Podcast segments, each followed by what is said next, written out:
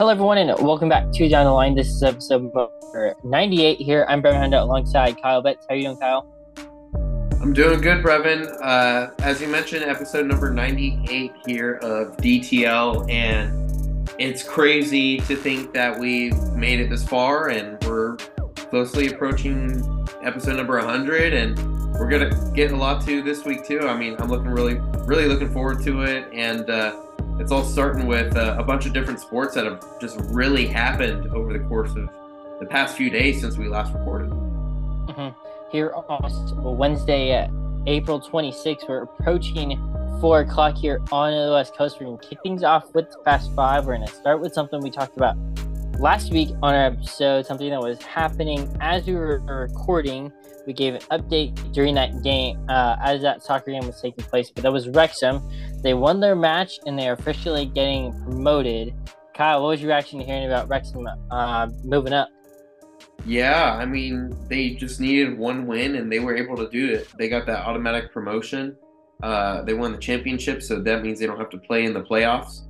And uh, they're moving up to the EFL League Two, so that's the fourth tier in English football, and they can now play uh, Premier League teams or Championship teams in uh, domestic competitions now, like the FA Cup and the EFL, also known as the Carabao Cup, too. So that's pretty interesting.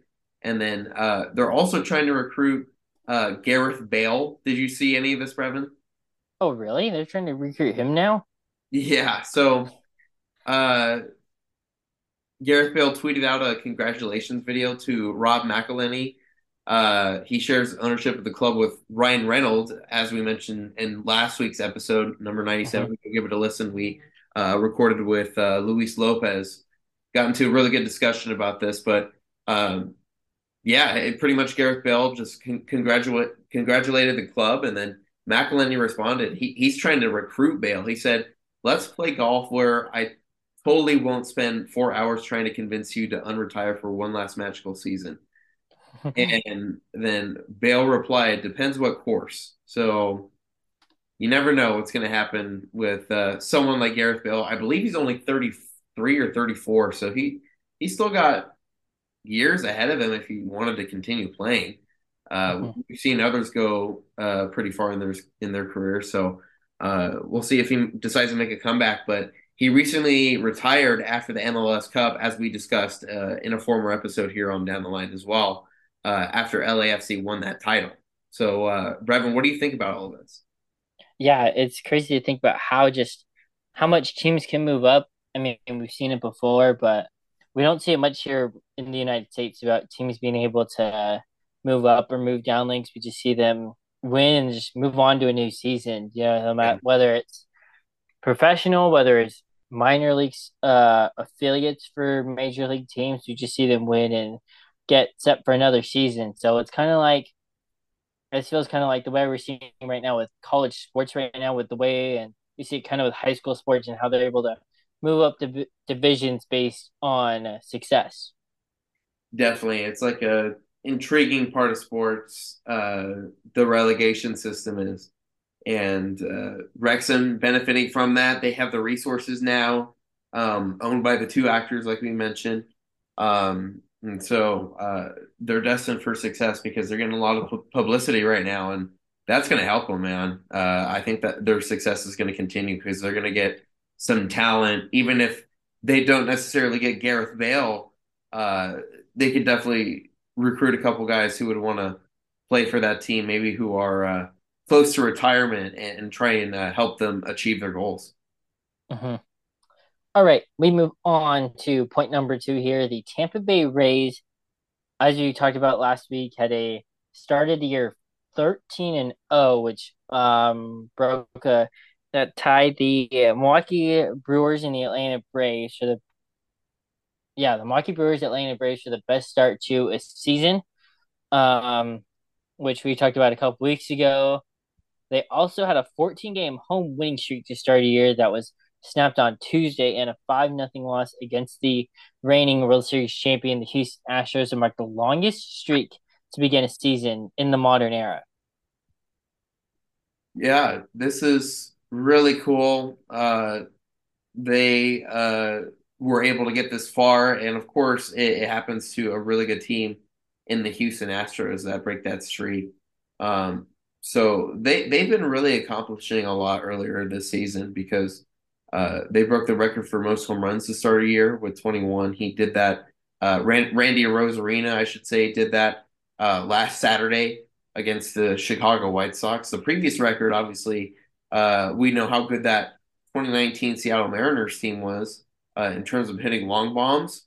They set that previous record with 20 straight games to start the season uh, with the home run. Um, so to see the Rays break that record still and, and to see them uh, achieve a 14 game home winning streak, I mean, these records are crazy. And I think their success is going to continue. Obviously, they're going to encounter these teams that shut them out, like these really good competitive teams that we see in the postseason, like the Astros. But um, the future is bright for this team. Mm-hmm. Currently, the uh, Astros and Rays are squaring off right now. It's the bottom of the first. The Astros uh, currently lead one to zero right now as the afternoon slate games are just about to get underway. All right, point number three. We move on to some hockey now. As you know, the Stanley Cup playoffs are going on, but the NHL and the NHL Players Associ- Association announced plans earlier today that hockey will be played internationally at Avicii Arena in Stockholm, Sweden. It will feature the Detroit Red Wings, the Minnesota Wild, the Ottawa Senators, and the Toronto Maple Leafs for some regular season games in November. Each team will play two regular season games, so it's from Thursday, November 16th to Sunday, November 19th. Kyle, what you're actually hearing about NHL being played in Sweden? Yeah, this is the first I'm hearing of this, and I think it's a great idea. Um, they're able to spread the game we can watch it here in America. I mean, it's watchable um, for the most part, at least here on the West Coast. Maybe not that Sunday uh, game at 4 a.m., but I mean, so it's a good idea. They're expanding the game here. Um, they're making it uh, available to more audiences that are interested in hockey. And so um, I think it's a little bit of an experiment at the same time because if it pans out, then they can expand from here. If not, then who knows what's going to happen. But uh, clearly, they're catering to a specific audience here in in Sweden. So um, let's see how it plays out. Mm-hmm. Yeah, this comes as um, you know we see a lot of uh, players from overseas make their way to the NHL. As we also see it every four years during the Winter Olympics. Uh, they get to play for their home countries. All right, number four, we go uh, back to baseball. Seattle Mariners starting pitcher Robbie Ray is going to miss the rest of the season due to shoulder flexion surgery. Uh, Ray was the 2021 AL Cy Young Award, got that big contract after that, uh, just a couple months after winning the award. Yeah, I got a uh, haircut today, and just before I walked in for my appointment, I got this notification on my phone about this, and I was pretty shocked about it, to be honest. And so um, this is a big deal. It's going to affect their pitching staff. Um, I think they have the depth to kind of make up for it, but still a huge loss because, as you mentioned, uh, Cy Young Award winners are difficult to replace regardless of how they're doing in terms of form. So it's going to be interesting to see who who fills in for him and how he does. Mm-hmm. All right, we move on to number five, where last weekend we had one of the biggest fights of the year between Ryan Garcia and Tank Tank Davis take place over the weekend in Las Vegas. Kyle, how much of that fight did you watch? Yeah, I watched pretty much all of it. Mm-hmm. It became the fifth highest live gate in the history of fights uh, in Vegas, and over yeah. 100 million pay per view uh, viewers uh, watching that game. Wow, those are some crazy numbers. Mm-hmm. So big stuff going on in Vegas this past weekend. One of our one of our former guests who've been on the show, one of our former colleagues, David Daily Aztec, uh, and one of our sports editors, um, that Kyle and I worked under, was Kyle's assistant sports editor at the time. Aaron Tolentino was there covering um, that matchup. Yeah, yeah. Aaron as always, he does a great job uh, working for uh, KRON4 up in the Bay Area. He's always publishing some really good uh, Twitter content and uh, stuff for web too as well for uh, KRON. So it's great to see him uh, kind of be able to cover these events that he is so passionate about because we all know that um, he's so big into boxing. He, he takes it up on his own um, to try and get closer to the game. And I think it shows in his reporting too. And mm-hmm. uh, we all know how good he is uh, with reporting uh, Breven and what he's been able to do so far in his career. And uh, as I mentioned before, to cover this event was huge for him. And uh, he did a great job doing so. Go ahead and follow him, by the way, at mm-hmm. a Tolent2 on Twitter. Mm-hmm. Um, shout out to him, man. He, he did a great job covering this and he, he's posting about it. So uh, go ahead and give him a follow. But yeah, I, I think in terms of the fight itself, Breven, uh, it was great. Uh, I, I think Garcia got punched in the kidney, or, uh-huh. I think it was the liver, and it just completely shut him down. So, yeah, I mean, it wasn't the ending I think most people expected, but uh, Tank Davis got the knockout punch. Uh-huh. Yeah, the fifth Las Vegas, the fifth highest Las Vegas gate in terms of ticket sales at twenty two point eight million dollars. Wow. All right, we go from uh, one big event to another this week where we're going to transition transition out of the Big Five to the NFL. We got the NFL draft this week. Kyle, how are you excited for the draft to take place beginning tomorrow? Yeah, I'm I'm looking forward to it. Uh, I think this year has a lot more substance and volume to the draft than last year did, just because this class is so talented and there's a lot more quarterbacks here that that are intriguing and more quarterbacks that teams need too. So uh, we're gonna see who trades up and who trades down and how it all plays out. Uh-huh. But speaking of quarterbacks, uh, before we get more into the draft, we got news that came out per sources on Monday that quarterback Aaron Rodgers was being traded from Green Bay to the New York Jets. The deal became official today, earlier today. So these are the details. The Jets, they're receiving Rodgers. Um, they receive a 2023 first and fifth round pick. So it's number 15 tomorrow.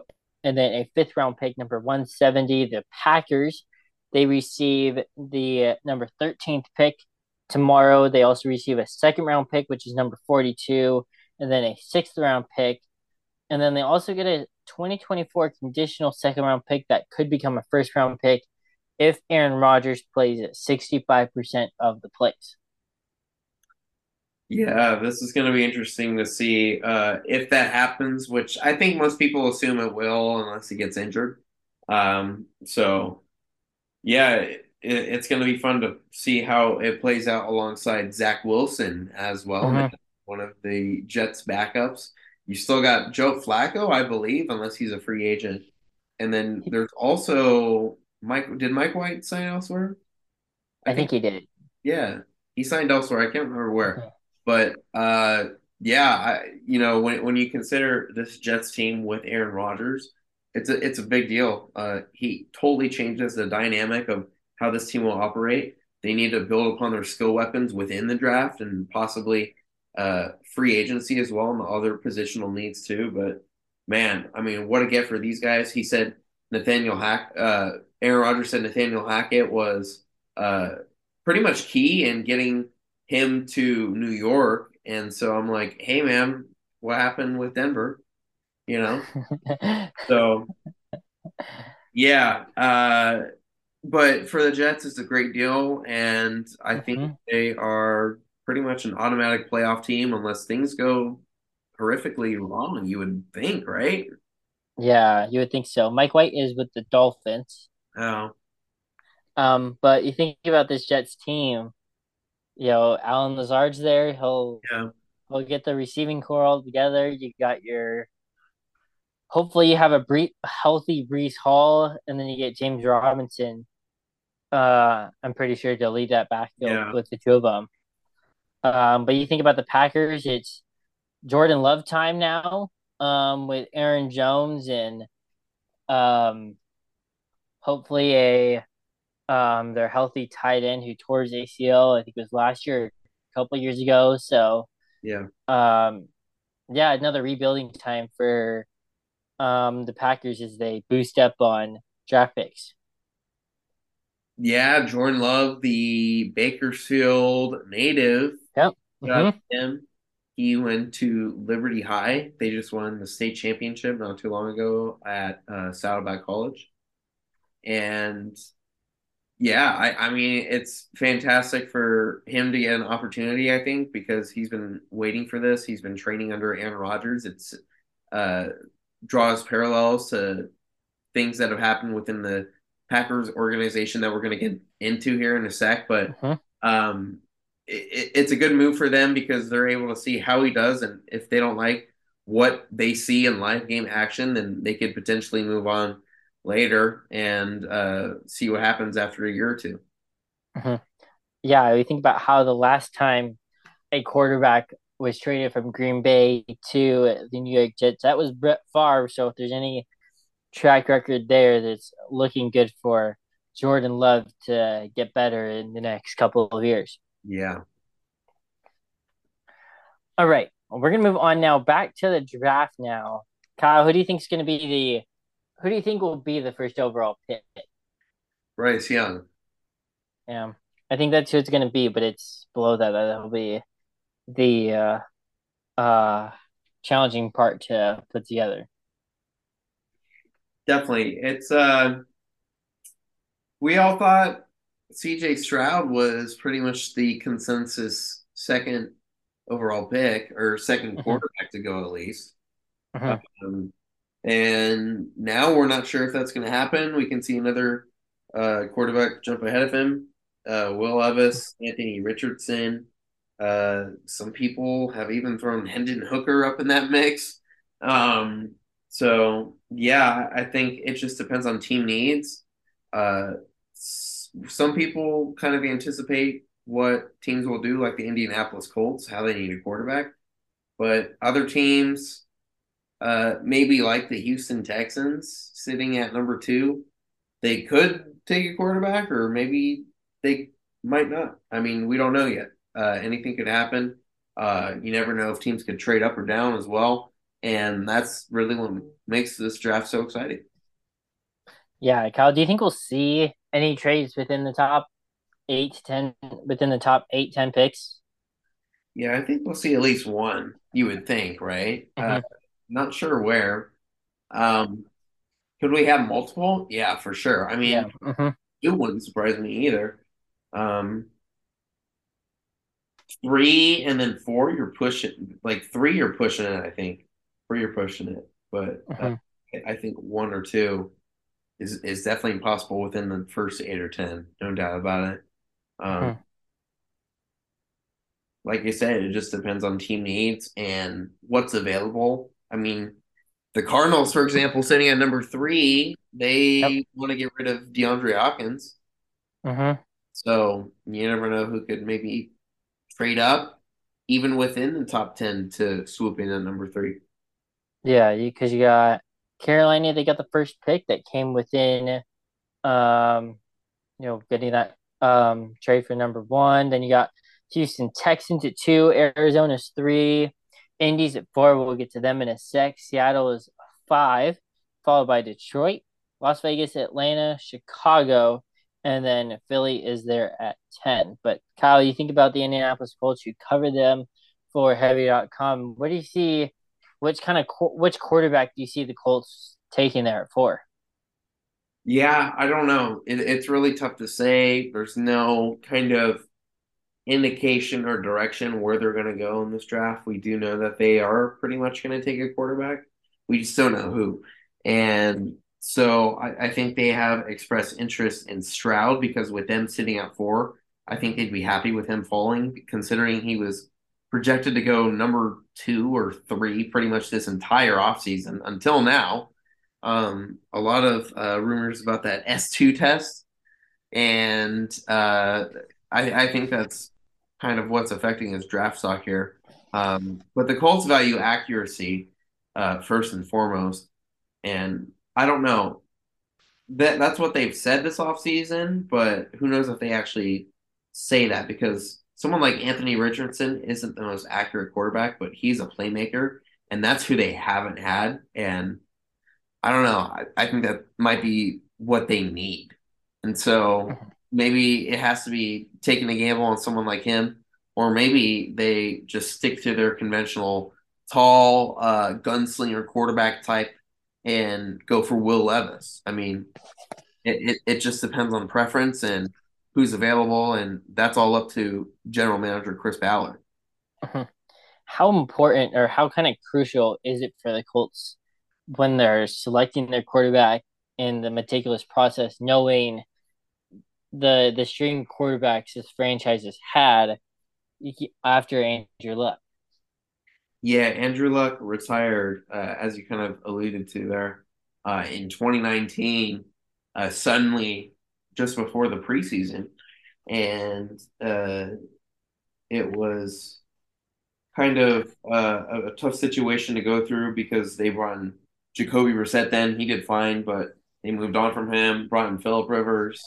Um, they made the postseason with him, but um, didn't go far at all. They only played one game, and then obviously um, they they experimented kind of with Carson Wentz and Matt Ryan these past two seasons. Didn't work either time. So, um, especially after you know Jeff Saturday comes in and he he only wins one game out of uh, eight. Um, it's crucial for them to really kind of hone in on a quarterback here, as you mentioned, and I, I think a rookie franchise kind of guys what they need to build around um, or at least take a gamble on because it, something fresh is really what they need right now. And there, there were rumors too of maybe even trading for Lamar Jackson and and mm-hmm. acquiring him from the Ravens, but I don't think that's going to happen. I think they need a rookie quarterback, and it, it's important for them to get this right.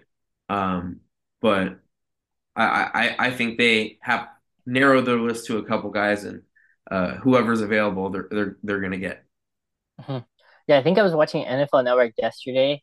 They asked who was going to. They asked like four different people who who the Colts are going to pick up for their quarterback, and they put this up on a graphic. They yeah. listed four different quarterbacks. Yeah, and one of those was Lamar Jackson. Yeah, exactly. So uh, that just shows how unpredictable this draft is. Mm-hmm. Uh, the Ravens do have the 22nd pick, um, just behind the Chargers and just ahead of the Minnesota Vikings. The Broncos do not have a first round pick. It was supposed to be number five, but after um, they traded with the Seahawks, Kyle, how do you see the Broncos um, with this draft, um, with their draft uh, coming up? Yeah, and then Breven, as you mentioned, they also uh, not only was that their only pick, they also had one uh, and traded it to the Saints to acquire yep. Sean Payton. Yeah, so, via San Francisco. Mm-hmm. Yeah, via San Francisco, which was via the Dolphins in the Bradley yep. trade. Mm-hmm. So I think this is all involving Trey Lance somehow or something like that. I think something like that. Yeah. It so originally involved Trey Lance. Yeah. Trey Lance for Sean Payton. Some yeah. but uh yeah. But a transitive process. Yeah, right. Um, but it's it's pretty interesting, like you mentioned, to see how this all kind of plays out. Um I, I think there's uh there's a little bit of a gamble, obviously, when um you don't have a first round pick and you're just kind of trusting the process. But um I think under Payton, they're in good hands and he's a good leader. So I'm gonna see how it all plays out this off season Maybe they make a trade up. Who knows? Mm-hmm. Yeah, we think about as well as we like also throughout this first round. This is a Texans team, new coach with DeMeco Ryans that six year deal. He's got two two first round picks um, within the top twelve at number two and number twelve. Part of I'm pretty sure the Deshaun Watson trade um, just a couple of years ago, and you know this could be a huge team like we mentioned um, that could be one of the teams that moved down to get a, um, you know, knowing that they got that slot there at 12. So possibility that Houston could, we could see trade. We talked about Arizona. um, that could trade with teams. So there might be those two t- teams that you're looking at to possibly move with um, another team that wants to move up. Yeah, I mean, out of those two teams, I feel like the Cardinals are the most likely to move down. Mm-hmm. But either could. I mean, you never know. It's the NFL draft, right? Uh, anything's possible. So um, it just depends what's offered for uh, whatever suitor has, and they'll go from there. I mean, the speculation is going to be ongoing, and as it has been this entire offseason and every offseason, but um, it all comes together tomorrow, and um, we're all going to see how it plays out. But at the same time, it's, it's going to be important to remember more rumors are going to come out as the day goes on tomorrow. Yeah. So mm-hmm. that's going to be important to watch. Yeah, and two, there's teams that like we talked about last week, that might not need a quarterback. Seattle's in that conversation with Geno Smith's um, contract extension. So just like the Raiders, they could they could possibly go for a quarterback they that they want to grow um, within their system. Obviously, different coaching regimes too, and the length of time with Pete Carroll being in Seattle for as long as feels like ever, and then you got Josh McDaniels and Dave Ziegler uh, with the Raiders. Um, just been here for a couple of seasons now. For God, not even barely 14 months now. Yeah. Um, in Las Vegas. Yeah. So, I mean, who knows who's going to trade up? I, I think there's going to be one trade maybe within the top mm-hmm. that's completely unexpected, and maybe a team takes a quarterback or something that we did not see coming. Um, because there's always one of those I, I feel within the first 15 picks every single year. So, yeah. um, mm-hmm. the amount of quarterbacks available in this draft and even skill position players like Bijan Robinson, I mean, who knows where that guy's going to end up, right? So, yeah. mm-hmm. um, it's going to be fun to watch. Mm-hmm. You think about Bijan Robinson, um, he can maybe go to Atlanta if they want a running back, if they don't want a quarterback at eight. Um, I think he's also met with Philly. They pick all the way down at 30. So they can, if Philly wants Bijan Robinson ahead of a team like Buffalo, yeah. uh, you know, that might happen. Um, you know, so it's, um, it'd be interesting to see where, um, you know, what happens. Tennessee could maybe strike a trade, you know, with I don't know the Eagles. There was talk about maybe King Henry getting traded. I think last week at one point. Yeah, with the Eagles or something like that. Um, the Eagles who also have the tenth pick, um, as well. So, so the Eagles are another team that has two picks, but it'd just be interesting to see what happens tomorrow in this first round um, of the NFL draft. Yeah, it all comes together tomorrow, man. It's it's gonna be fun. I had no idea this draft was in uh, Kansas City. Uh-huh. And it's the largest stage apparently ever built for a draft. Uh, don't know how long it took them to assemble it, but it, it's really big. Um, they have like thousands of LED lights, like something, some crazy number. Um, I can't remember exactly how many it is, it's like 30,000 or something. But uh-huh. um, yeah, man, it's going to be a great draft. The unexpected is imminent. I mean, we're just gonna expect it, and it's gonna come, and yeah. it's gonna be a, a really good draft overall. I think in terms of presentation and how things go, um, especially now that um, this off season has been so tumultuous with rumors that um, have really just flooded everything. Um, to see it all just assemble together tomorrow is going to be a lot of fun. Mm-hmm. Trying to figure out who the final, who has the last pick. Um, in the first round, or over? no, overall in the seventh round. No. Um, looks like the final pick would be number two sixty one.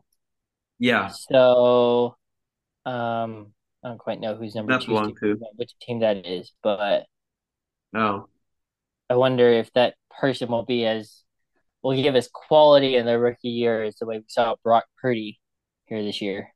Yeah, and and that's the thing. I think we might end up seeing um Brock Purdy remain the Niner starter. Obviously, he's dealing with his injury and, and surgery that's happened right now.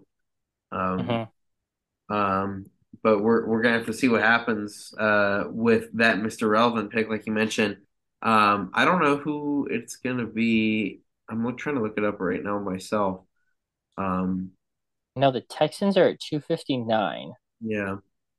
but I don't know who's below them. Oh, it's the Texans. Yeah. Okay. It's a comp comp compensate compensatory. Mm-hmm.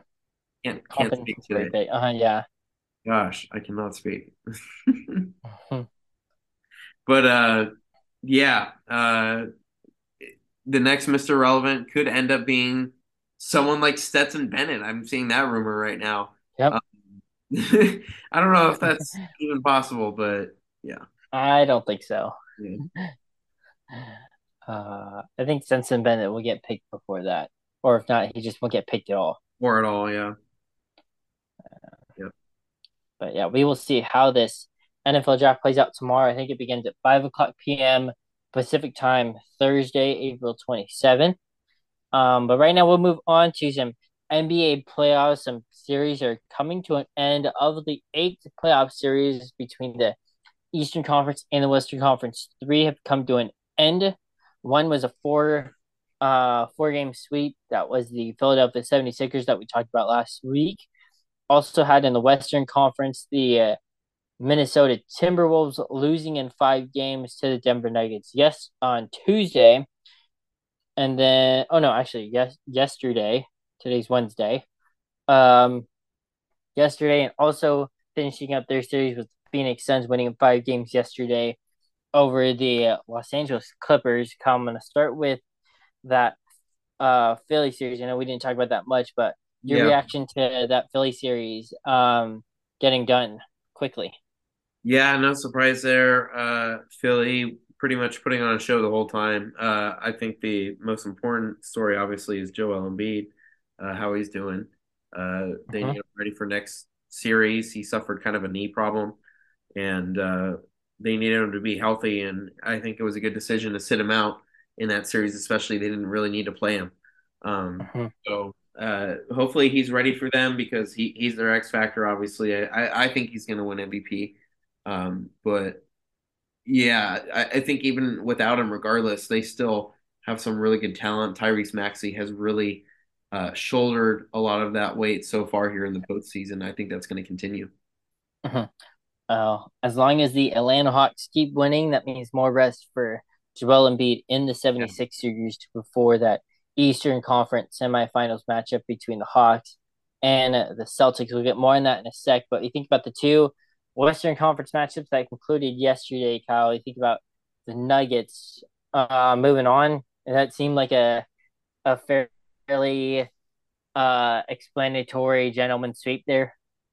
Yeah, I mean, that's kind of what I saw coming. I wasn't sure, but yeah, I mean, this Nuggets team looks really good. They look uh, kind of how they did in the bubble almost with Jamal Murray back on their side. Uh, he does a really good job with the basketball, really at every, every level offensively.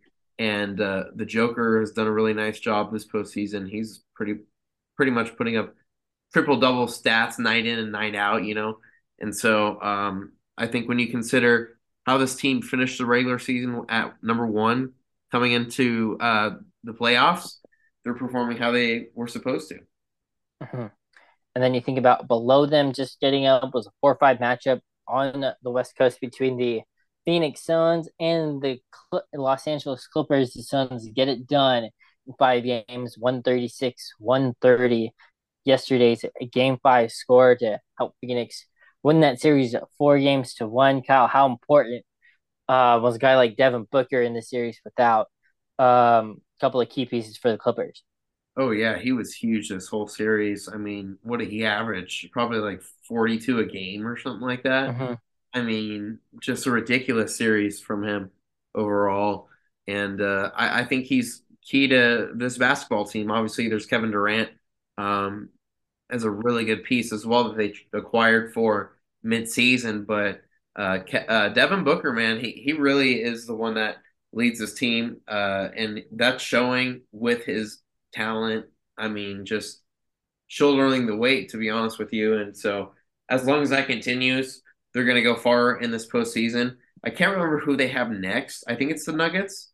Yeah, it'd be the Nuggets. Mm-hmm. So that's going to be a great series to look forward to. Um, tough to make a prediction there, but man, um, this postseason so far has been really good, really unexpected. But these series that we just talked about have been quite the opposite. I think the two outliers in terms of this entire postseason. Mm-hmm. Game one between the Nuggets and Suns will be Saturday, um, April 29th. We still don't know what time just because of the other series still going on, still up in the air. But uh, we think about one of the series that's not even close to being done. That is a series that's tied at 2 2 in the Western Conference. That is the Battle of Northern California between the number three seed Sacramento Kings and the number six seed and the reigning NBA champions, the Golden State Warriors. Uh, both teams were able to control their home courts. The Kings took the first two games, and then the Warriors took their two games at Chase Center uh, in San Francisco. Now the now the series goes back to Sacramento, really for a best of three, with Game Five taking place tonight. Kyle, how do you see this rest of the series playing out, as well as the with the notion and idea of De'Aaron Fox being having a fractured uh, tip to his finger? Yeah, and he's playing through it, right? Mm-hmm. Yeah, so uh, it, it's going to be fun to watch. I think with him on the court, regardless. Um, I'm sure that thing is going to be taped up, and it, it's going to be maybe even shot up before the game, you know. But mm-hmm. um, I, I think this Kings team is really well balanced out, and even if he has to sit out for a few minutes uh, than his average, they're still going to be able to really produce on both ends of the floor, as we've seen all season. Domantas Sabonis is their all-star center, and he's going to have to be the one to control everything offensively if De'Aaron Fox isn't out there. And even then, he still does a great job. And uh, I think they have depth behind De'Aaron Fox as well. Davion Mitchell is one of those guys who can fill in at backup point guard and really produce at a high level. He's hit some key shots in these playoffs so far, and I think that'll continue here if he has to play a lot more due to Fox's injury. Mm-hmm. Yeah, it's just hard to go against when Curry and Thompson are scoring the way they are. It's yeah. kind of hard to go against them. So I think, you know, and I think Luis said this last week about how the Warriors they win at least one road game um, within all their winning series. So it's not just they win their four home games and then move on. You know, they win at least one of their road games, and that can easily either come tonight or it can come Sunday if it gets to a game seven. So I think the Warriors are going to win Wednesday or Sunday, and I think they'll be the team that moves on. Right. Um, within that series, Kyle, who do you see moving on now in this best of three? Yeah, probably the Warriors too. I would say. I mean, just that that experience, that talent, it's going to show as it has already in the series uh, with them coming back in it, and so I think that's going to continue here. Mm-hmm. All right, we move down the uh, the other uh, series taking place in the Western Conference. You got the two seeded Memphis Grizzlies facing elimination tonight against the Los Angeles Lakers uh, for a game five there, down 3 1. Kyle, thoughts about that Monday night game um, with a 117 111 victory in overtime for the Lakers? Yeah, huge performance in the clutch from LeBron James. I mean, that's why he signed and became a Laker uh, for moments like that. And the team that they've been able to create pretty much mid season around him is unbelievable for them to end up to be in the position that they're in. Uh, now with a chance to close the series out, as you mentioned here tonight, it's going to be huge. Um, if they can take advantage and get an early win, that's going to be really important. Um, get a little bit more rest and um, try and prepare for the next series. Mm-hmm. You know, we think about Anthony Davis and kind of how up and down he's been this series. Kind of, how do you see him possibly trying to get some consistency um, within this play within this Lakers team? Yeah, that's a good question. Uh, I think really it just starts with what he's able to do physically. I mean, we, we've seen it throughout his career. When he plays physical, he's able to get the job done. And we've already seen him have his moments here do so in this postseason series. And so um, that's got to continue, um, not only now, but even more so, I think, next series. Um, it's put him in a good position so far, I would say, this, this series against Jaren Jackson Jr., who's obviously the defensive player of the year, at least offensively and then defensively on the floor. He's getting multiple blocks a night, but um, we need to see that here tonight. I think out of Anthony Davis as well, and that needs to continue going on in the playoffs if they uh, continue. Mm-hmm. All right, we move up to the Eastern Conference. The Miami Heat, the eight-seeded Miami Heat, currently lead the number one seed, the Milwaukee Bucks. Uh, three games to one. Game five is tonight as well. Uh, that game is in Milwaukee. Kyle, how are you feeling about? Um, does the series get wrapped up, or are the Bucks able to force Game Six? Uh, I think the Bucks are definitely able to force a Game Six, and no doubt about it. I think they could even force a Game Seven. Now, if they'll win that, that that's a whole nother question. But um, I think this Bucks team um, really needs to rely on Giannis a lot more here tonight because uh, the last time they played the Heat, um, he did not produce at a high level. Obviously, coming back from his injury, but um, they need they need him to be a volume scorer as he is. Mm-hmm.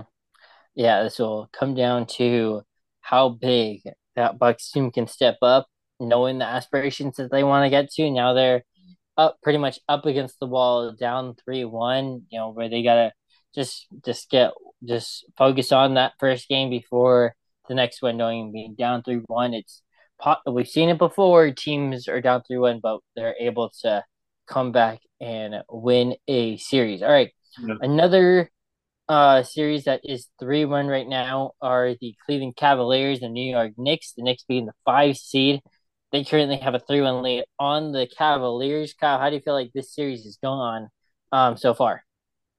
Yeah, I haven't seen much of this series to be honest with you, but I, I think this is kind of surprising to me. I mean, this Cavaliers team, uh, you would think uh, would produce more, but they just haven't been able to get what they wanted out of uh, Jarrett Allen. I think uh, their big man uh, so far in this series, and Julius Randle's been a key guy for the Knicks, obviously for most of the season, and then now in this postseason, and they just don't have a solution to stop him and I think it's showing out there. And uh, right now, this is a series that Donovan Mitchell has uh, tried to be the lead scorer in pretty much every night, and uh, now they're in desperation and panic mode now that it's three one.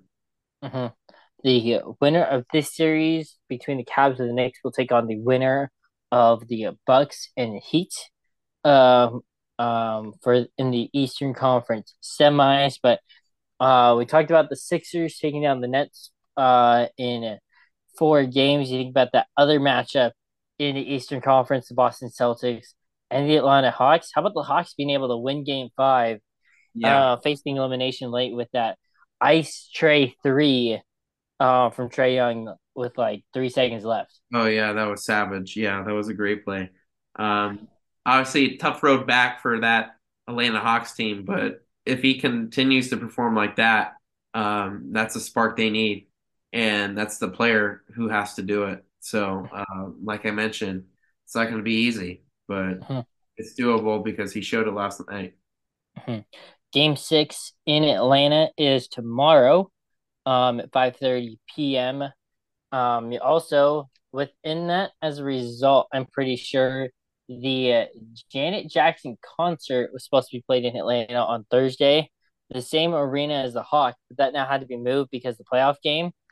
Oh. And then I think also Taylor Swift is playing in Atlanta too. I think tomorrow. So, uh, if you're not going down to Atlanta, uh, for a Taylor Swift concert, a Janet Jackson concert, or the Atlanta Hawks, so just staying out of the Atlanta metro area. Yeah, seriously, that's a complete mess.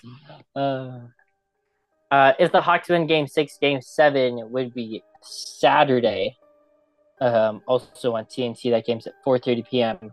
Pacific. So with that, that'll wrap up our NBA coverage for now. But um, so yeah, next week we'll talk some more conference semis, Nuggets, Suns. Uh, get that'll get underway on Saturday, and then the Sixers whenever they begin their series between the Hawks or the Celtics, the winner from that series. But right now, we are going to take a quick break, and when we come back, we're going to talk some baseball. We're going to get some trivia. We're going to get some more um, Padres news, some Angels news um, coming in uh, next year on Down the Line.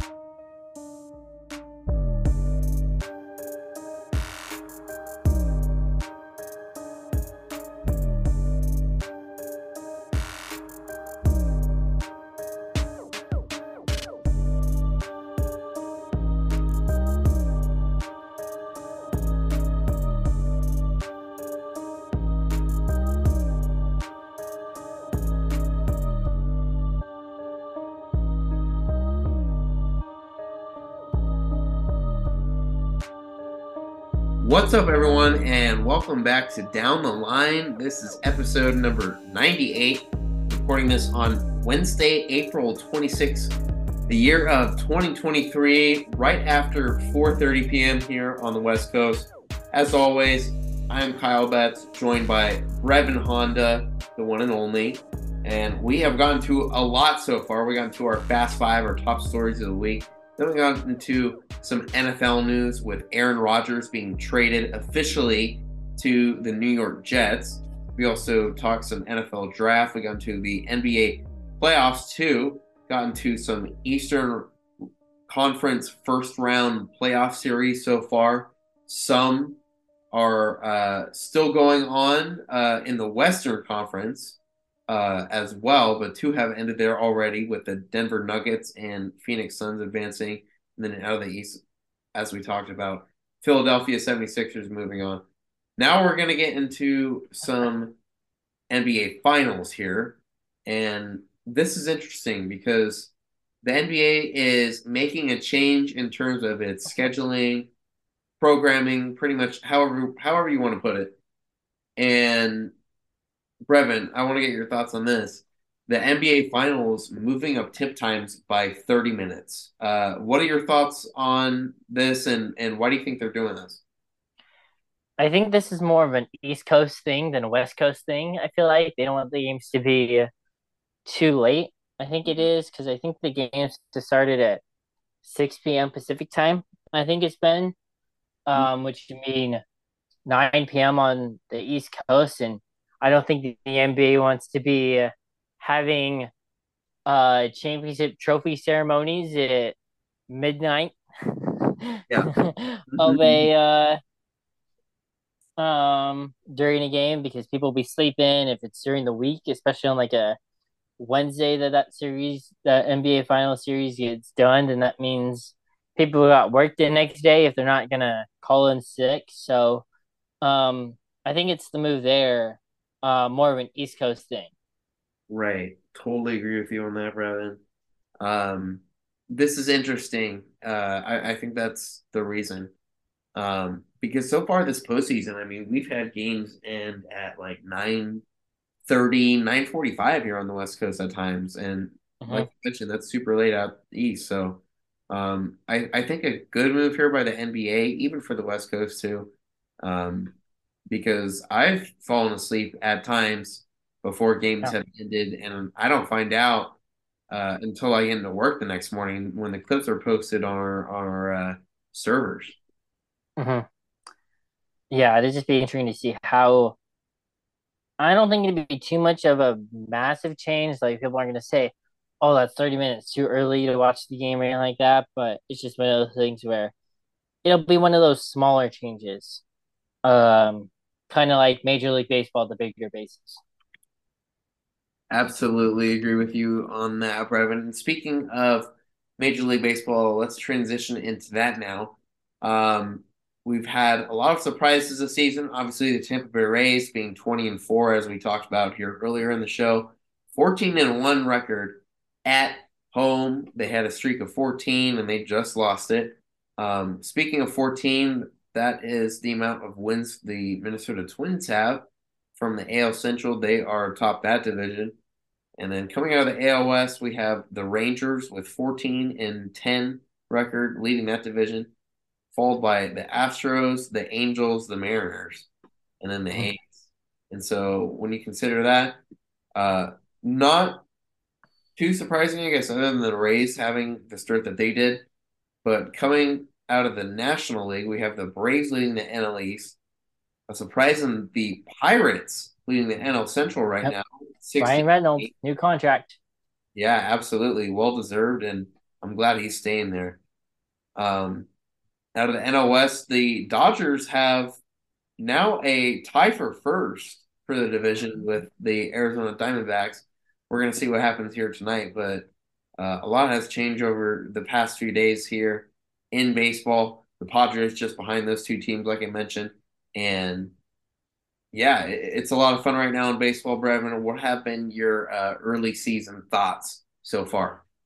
Yeah, some surprises. You mentioned the Rays being having just lost four games so far, already 20 wins. You think about this is a Pirates team that's having a lot of fun right now, even though they've been playing some of their weird competition. They're playing the Dodgers right now, but challenge for them early in this year, um, especially with some of their young guys around um, Andrew McCutchen um, with Yeah. that team. But Bryan Reynolds, who at one point thought he was going to get traded, at one point who um, was going to get a new contract, to at one point wanted to be traded, now gets his new contract um, with the Pirates. I think it's six years, something a little bit north of a hundred million dollars. Um, I think it's the first nine nine digit contract given out um, in team history, and then there's Wow.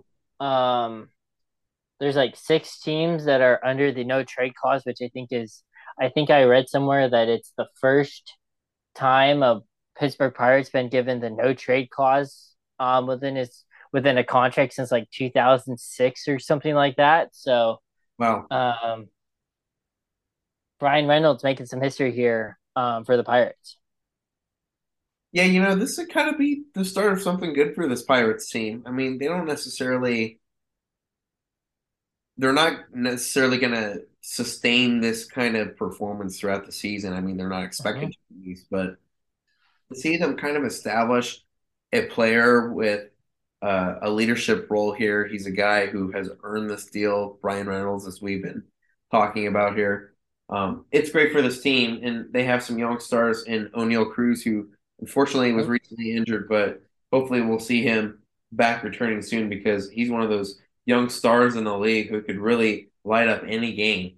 And when you think about him, uh, a lot of their prospects who are young and coming up, you talk about Andrew McCutchen being a veteran leader right now, and then uh, Bryan Reynolds, who's going to be a veteran that sticks around for a long time too. Um, this Pirates team could kind of create something kind of fun. hmm Yeah, you got um Oneil Cruz, mentioned Andrew McCutchen, talk about Brian Reynolds, you think about Ke'Bryan Hayes as well. He's Yeah. under contract as well. We talked about that last year, and so it's a good young core um that's starting to come together with the leadership um with Andrew McCutchen. Definitely. Let's keep going on here to the Padres, who, like we mentioned, right now sitting at a pretty solid record when you consider how things have gone so far. 12 and 13, um, just a game and a half back as we speak. And so, Breven, big series coming up this weekend, as we talked about in our last episode with Luis Lopez. Go listen to that once again, episode number 97. But the Padres, once again, playing this weekend in Mexico City. Um, what are you kind of expecting from that? Yeah, it should be a fun way to promote the game down south of the border. It's also gonna Yeah, I mean, even though it'll be in a different city, it's also the same weekend is the PGA Tour being uh, in Mexico for the Mexico Open down in Puerto Vallarta, so just um, east of uh, Mexico City for the Padres and the Giants. But it'd be a fun way for um, these two teams between the Padres and Giants to face off in two regular season games um, down in Mexico. The Padres are going to wear their City Connect uniforms, so um, even more so, it's going to be a great time for um, the Padres and the Giants to represent Major League Baseball south of the border. Yeah, we talked about earlier in the show how the NHL will be sending four teams to Stockholm, Sweden for an international se- uh, series later this year.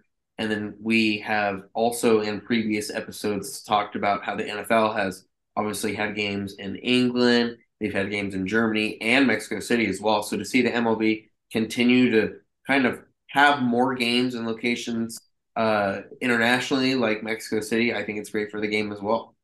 Mm-hmm. What would be interesting though too, um, when you look more into it, this is um the stadium that's being played. It's more than seven thousand feet, so it's kind of like um this is a Padre team that's going to play at the University of Wyoming in Laramie, um, Yeah. just about. So you're gonna see, you know, we think about how much the ball flies in Colorado we're going to see it fly just as much, if not even further, um, in Mexico City with the elevation. Okay, interesting. Yeah, I had no idea.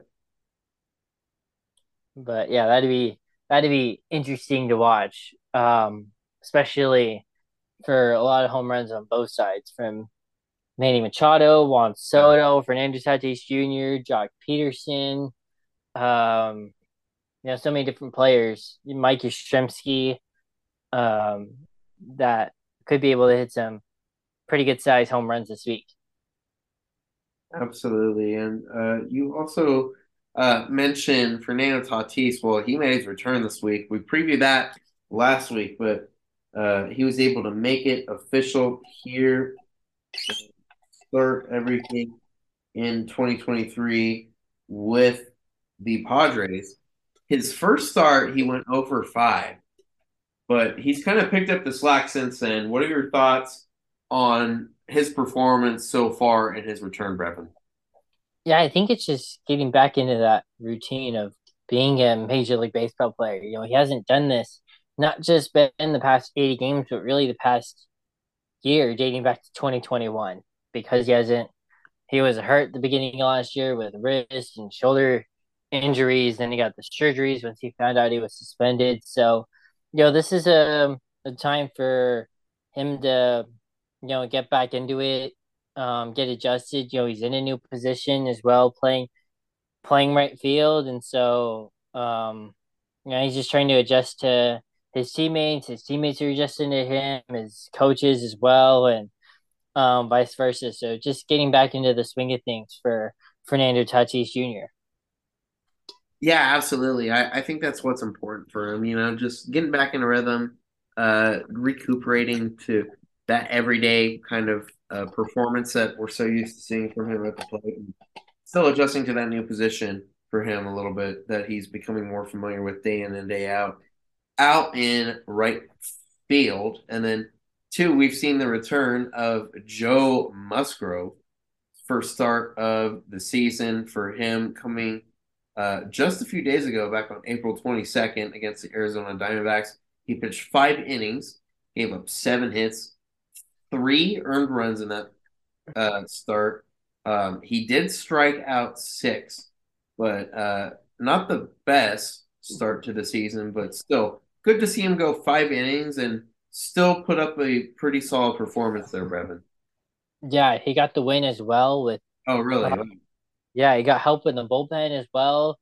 Um, you know, and that's been a key to the Padres' total win so far has been their bullpen and how good it's been primarily um, you know, from Josh Hader to Steven Wilson, primarily Steven Wilson, except for last night. Um, you know, but just when the Padres are leading, the bullpen's been great. Um, you know, like Hader, Wilson, Brent Honeywell's done a great job out of the middle relief spot.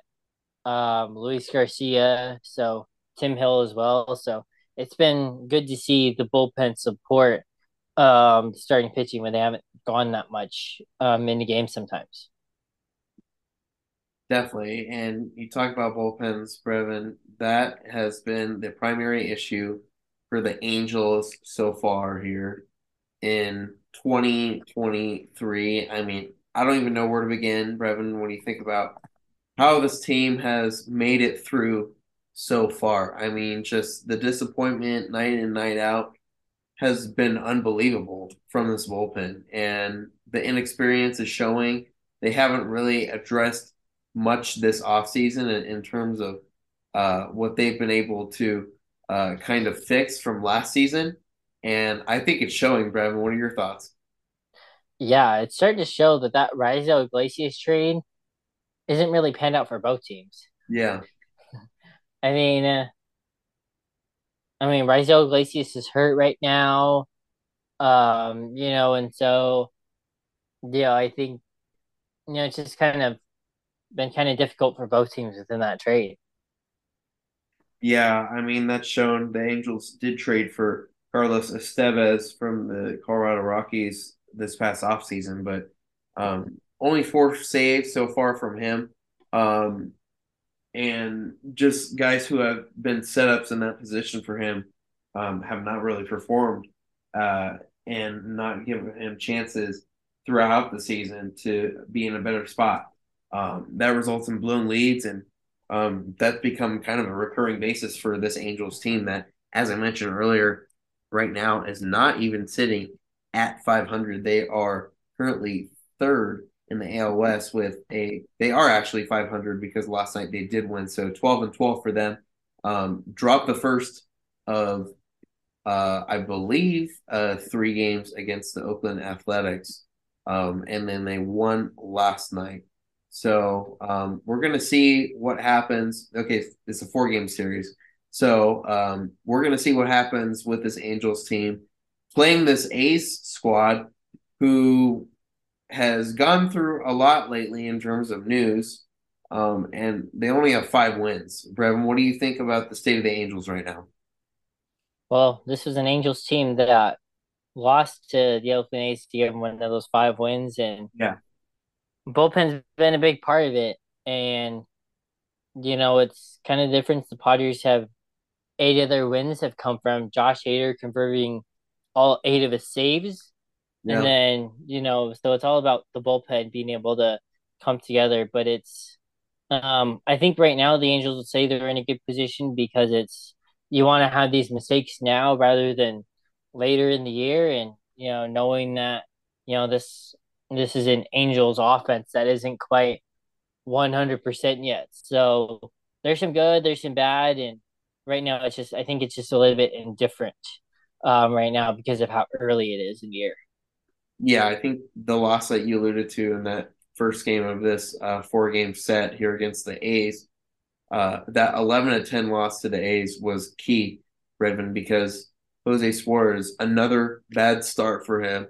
He gave up seven runs in just five innings. And man, I don't know what's going to happen next, but um, he has just not had the season he's wanted. A 10.26 ERA and I am not necessarily sure if he is going to get another shot in the rotation, if they're going to send him to the bullpen. But um, once again, uh, a big factor in why the A's were so successful in that game. And then, two, Jaime Barria close, trying to close a game. I mean, being put in that situation and pitch two innings and uh, give up a run, the 11th of the game. I mean, Breven, just that was pretty much, I think, the worst loss for this Angels team so far this season, and it could prove to be for quite some time. Mm-hmm. Yeah, it's just being interesting to see what uh, Angels decide to do to turn it around um, behind their superstars and Mike Trout and Shohei Ohtani to possibly um, get some wins under the belt. Remember, this was a first place team after 30 to 45 games last year. So hopefully that that lasts a little bit longer and hopefully longer into the year. Um, especially if Kyle's hoping this Angels team is a wild card team here in 2023. All right, let's uh, keep going on here with the Angels a little bit too here because uh, catcher Logan O'Hoppe is having surgery. Last week we kind of talked about how he was dealing with injury, um, and now it has pretty much all come together with some recent news coming out of Angels camp about Logan O'Hoppe. He is likely going to be out four to six months. That was announced three days ago. So uh, on Sunday, this news came out that he has a torn labrum in his left shoulder, four to six months. Once again, that was uh, said by manager Phil Nevin of the Angels. Um, the Angels had put O'Hoppe on the injured list prior to that, the 10 day one. Um, he bats and throws right handed, but first hurt his left shoulder on a swing uh, a few days ago when they were playing the Red Sox in Boston. He hurt it again while hitting a single Thursday, last Thursday, in a road loss to the Yankees. O'Hoppe said he felt a pop come out of the back. Yeah, I think I was telling Kyle this um one of our group chats. You know, this is something that Fernando Tatis Jr. went through two years ago. Um, I'm pretty sure. I think it was Cody Bellinger went through this as well a couple years before that. So, um, and that's just part of the uh, um, amount of torque that goes into the swing and all that stress on that front shoulder. Um, you know that goes into the swing, all that power. So, um, this is kind of that give and take of what you get for too much power and too much swing and miss. Yeah, and two, it was announced today, not even for baseball. I mean, this is just an athletic injury because mm-hmm. uh, CJ McCollum uh, has a torn labrum. It was just announced. Yeah. So, uh-huh. uh, yeah, you, you see that uh, becoming a lot more common, it seems now. Yeah, it's just with the amount of, I say this? The amount of, just the amount of pressure and on the shoulder that goes into it. Um, no matter what you're doing, shooting basketball, hitting a bat, um, you know, it all comes into play. Right, definitely. All right, uh, we're gonna end our show here with some trivia, and Breven is on the chopping block here as we get into yet another segment of trivia. And today the subject is NFL players, and Breven more specifically here, um, we're going to get into some players who have uh, played the most seasons for uh, one team in their careers. Oh. Wow. Well, there goes Tom Brady. Are, there are some multiples, but um, I, I, think this is going to be pretty difficult for you. So, okay. um, What's what's the minimum years you're looking for? um. Well, I'll, I'll I'll get there in a second. Um, I'm, I'm just going to pose you some questions about players who have spent their career at one franchise. Just general questions. Okay. So give me a guess of. Uh, actually, I'll do this. Uh, over or under NFL players who have spent their career at one franchise over under 20 and a half years? Mm, I'm going to go under. It's actually over. It's it is 21. Over. Wow. Now, um, who, I can't even ask you who because you're probably, you're definitely not going to get it, but which position did there's two players who who played 21 seasons for one for one for one franchise. What position did each player play? Did they play the same position? Yes. Okay. Um, uh, what is it? I feel like it's quarterback, but it's something tells me it's not quarterback. It could be like, I mean, think about. I mean, Taylor Lewan didn't even last five years in Tennessee. So I think I'm going to go quarterback here. It is not quarterback. Can we give another guess? Yeah. Let's see. Is it offense or defense? It's actually neither. Oh, oh my God. It's special teams? Yeah. oh my God. Well, then I'm going to go. Okay, that brings it down to three. And I haven't heard of too many long snappers that have played 20 plus years in the league. so, all right, 50 50 chance. Punter, kicker. I'm going to go kicker. It is kicker. Yeah. It is kicker. It is uh, Lou Groza. You know, you probably know that name, Lou Groza Award. Yep. Mm-hmm. He shares the record for most seasons with the single franchise at 21 with hmm the Cleveland Browns. He played with, uh, for them from 1946 to 59 and then 1961 to 67. Wow. Yep. And then another player, Jason Hanson, he played with the Detroit Lions from 92 to 2012. Not not who I was thinking. I was thinking like when she said kicker, I was thinking like Sebastian Janikowski, but he only played like 18 years. Yeah. But then he played for two teams, so yeah. I don't even know who Jason Hanson uh, is, to be honest with you. wow. Um, uh Janikowski played one season in Seattle right. and then 17 years in Oakland. hmm All right. Uh, so there are two players who have played 20 years with one team, oh. and one of them is a Hall of Famer. Okay, that shortens that list by a good amount. Yeah. So he played, I want to see if you can guess based on these numbers. He played 1976 to 95 for the Rams, LA, and St. Louis. He was an offensive player, Hall of Famer, like I mentioned. Do you know who it is?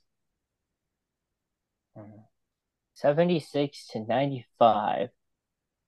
Hall of Famer for the Rams. Offensive player. Oh, okay, this is before Marshall Faulk. It's before Kurt Warner, obviously. Mhm. Um, before that generation. Um, oh my God, I feel like I should know this. He's on uh, LA media, sports media. Ooh, okay. Um, does he do Rams TV right now or anything like that? Yes. Yeah, he does. Okay. Um, So hmm. 76 to 95. Play with the Rams. Is he is it local Rams or is it like Fox Sports in LA? uh, it's like it's like local Rams. Local? Okay. Well, then that takes out that's okay, good. I was like, well, it cannot be Terry Bradshaw. I didn't think it was Jimmy Johnson. Um, oh my God, I'm blanking. Who is it, Kyle? It's Jackie Slater. Okay, I wouldn't have gotten that one. Oh, really? Okay. Yeah, I believe he's a Hall of Famer. Uh, hmm played his entire career with the Rams franchise, uh, 20 seasons, and he played one of those in St. Louis. He holds the record amongst all offensive linemen who have played the most seasons with one franchise. Um, he was a teammate of Walter Payton uh, at Jackson State University. Wow. And yeah, he is in the Hall of Fame. Hmm. All right. Uh, how many seasons over or under did Ben Roethlisberger play with the Steelers? 18 and a half. Let's see. 2004 was when he was drafted. He got done 2022. I'm gonna say over 19. It's actually under. It's 18. Oh, he played 18. Mm-hmm. Oh, this was 2000, last year. 2004 to 21. 21. Okay. I played 2022. Oh, Good guess. So I probably would have guessed it too. All right. How about this one? Larry Fitzgerald. He's next on this list. is he still active? No, okay. He's next on this list. Now, does he have, Uh, does he have the same amount as Ben Roethlisberger? Or does he have 17? Over or under 17 and a half? oh, it's under. It is under. He played 17 years with the Cardinals. Yeah. 2004 to 2020. I forgot he played in 2020. Yeah. Played that year with that one year with my Diop and Yeah. Kyler. Yep. All right, that's pretty much it I have for you. Uh, other Mhm. players with 17 are Ray Lewis and Dan Marino, obviously with the Ravens and Dolphins respectively. You have Rondé Barber, 16 years with the Tampa Bay Buccaneers. Uh, John Elway, 16 years with the Broncos. Antonio Gates, 16 with the Chargers. Mhm. Jimmy Johnson, uh, 16 years with the Niners. Bart Starr had 16 with the Packers. Eli Manning, 16 as well, as you mentioned, with the Giants. So Yep. Some really good numbers there. I mean, putting up. Um, but yeah, that that's uh, pretty much it in terms of trivia. Michael Strahan with 15 from the Giants. I'm still just reading this list right now, but yeah, it's crazy to see how long these players have remained with franchises for so long, especially considering uh, staying with a franchise and retiring with it is so rare, especially for Mhm. such a time. Um, but I'm surprised this list goes pretty long, especially when you reach uh, 15 seasons. Yeah. Yeah, and it only it's tough to do that sometimes. So many things come into play, both for the player and then for the team as well. Yeah, definitely. Because there's some players now that could have could easily have made it there, but um, for one thing or another, it did not happen. Yeah, I agree. Biggest example I think would be Derek Carr.